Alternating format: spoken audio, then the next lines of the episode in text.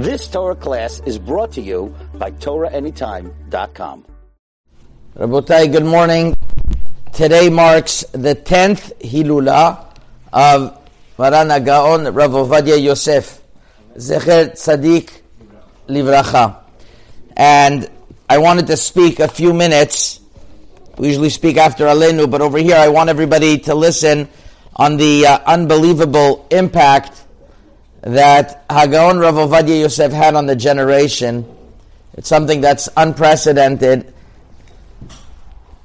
Despite the fact that Rav Ovadia Yosef had Kol Torah Kula Munach in his in his mind, he put much effort, especially when he was a young Rav, when he was 28 years old in Cairo, that he would go from place to place giving shiurim to people who were not on a high level. And when he came back to Eretz Israel, even before that, he would knock on people's doors, asking them to change schools to a, to a school where people could learn Torah. And those children eventually became great Rosh Yeshivot.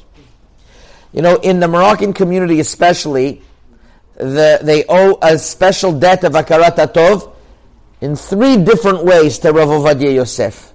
Number one is the fact that so many of these Moroccan children that were in environments that weren't conducive, and all idot, he went and he, he made a revolution, and later on in his life, he made he had siyata dishmaya of creating a whole network of schools.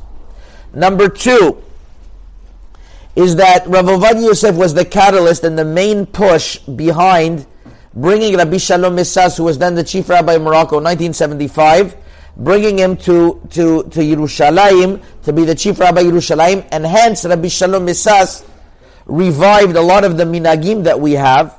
A lot of them, it's funny that they had a machloket between them, but they loved each other very much to a point. Rabbi Shalom Misas has a whole piyut on the greatness of Rav Ovadia that Rav Ovadia printed in his own Sefer in Yabia Omer, one of the latest later volumes. They loved each other, and they had their disagreements in halacha, but Rav Ovadia Yosef was the one who, for many different reasons, he pushed to bring Rabbi Shalom Misas to be in this position.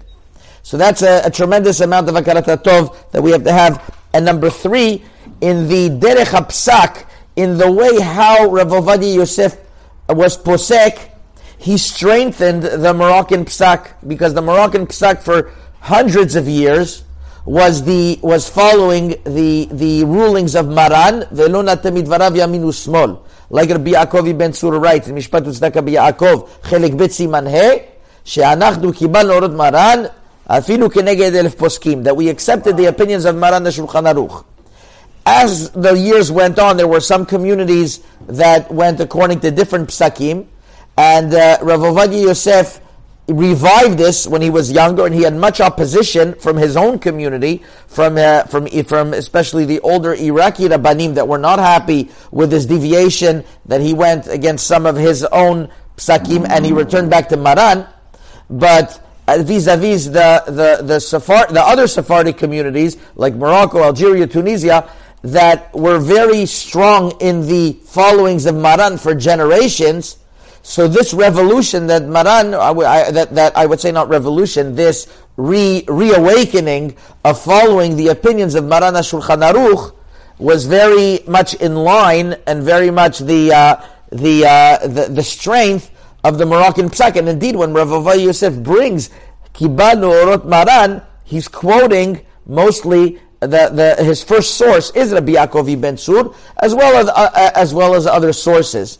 The strength of Rav Ovadia Yosef is the amount of Sfarim that he knew that he brought to light that people didn't even know they existed, and especially by the Moroccan community. I'm going to give a very short halacha on on this, just to, to, to manifest to you the uh, the um, the the uh, one example of many of of uh, Yusuf Tutav Dovavot Bakever regarding are you allowed to make coffee on Shabbat?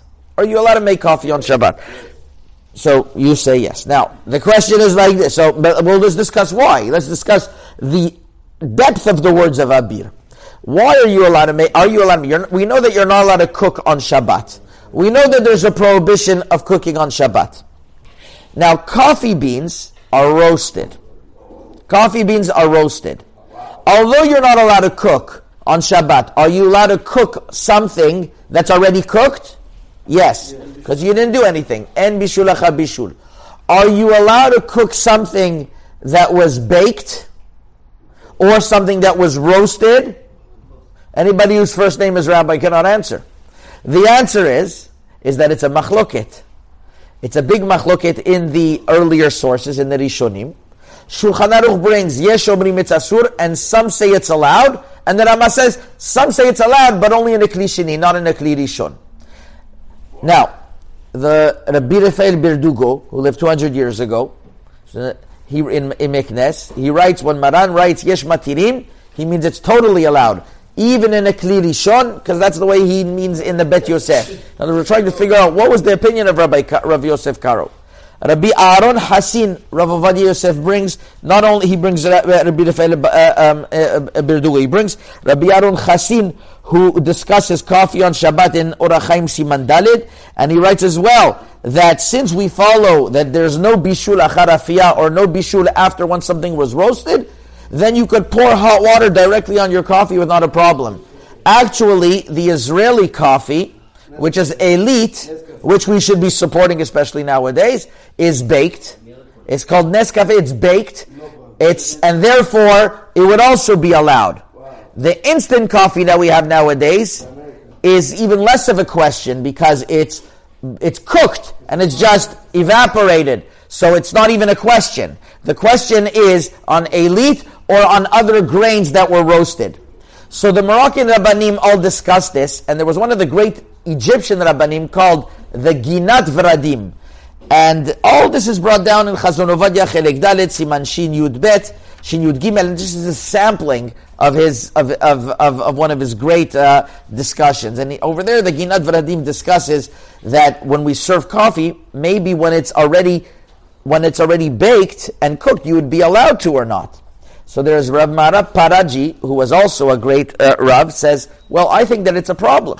Great Egyptian Rav, he says, I think it's a problem because you can't really eat coffee kernels the way they are. So if you can't eat coffee kernels the way they are, so it turns out when you put the water, you are fixing it in order to eat, so that would be forbidden. Wow. This is where the big question comes up, and Rav Ovadia brings from the holy Rabbi Eliezer D'Avila, from Rabat. He was the nephew of Dorachem HaKadosh, one of the greatest minds Morocco ever had. Rabbi Eliezer D'Avila in Ma'ayan Ganim, Yoreh De'ah. How did he find it? I don't know. But Yoreh De'ah, Siman Kufhei, on page Lamed Hei Amud brings this and he says it should be asur to make coffee on Shabbat, says Rabbi Eliezer D'Avila. Why? Because the, the coffee, you can't really eat it. And you can pour, and when you pour on, you fix it. So Rav Avad Yosef says, but the minhag it seems to be not like him. We see by Bakashot, people are always serving coffee, and he says the Ginat Vradim says people do eat coffee beans. So it seems to be we boil down to a machloket whether people could eat coffee beans raw or not. He says people sometimes in the desert they bring coffee beans with them in order to snack. So if that's the case, so you're not really fixing anything, and it's already baked, so it's not a problem. He brings Rabbi Eliezer D'Avila that argues, but he brings a lot of other Moroccan Rabbanim and others that say that it's mutar, and that's how he ends off. He says even though Rabbi Shalom Misas goes back and forth, and in the follow in the Teshuvah and Shemesh U'Magen Chelik Bet Siman Chet says it's forbidden, but he says, but I, I, think that the opinion of Maran is not that way, and he says, and I have support from Rabbi Rafael Berdugo. Who is the one who published the book of Rabbi Rafael Berdugo? Rabbi Shalom Misas himself, and I don't understand why he doesn't bring it down. So this is this is the tremendous battle of Torah that Rav Ovadia Yosef brought to the world and revealed so many amazing sources. It's ten years after his passing, but still his Torah is strong. His Torah is, is, is alive, and it's something that it should be a schut for of Israel. Amen. You've just experienced another Torah class brought to you by TorahAnytime.com.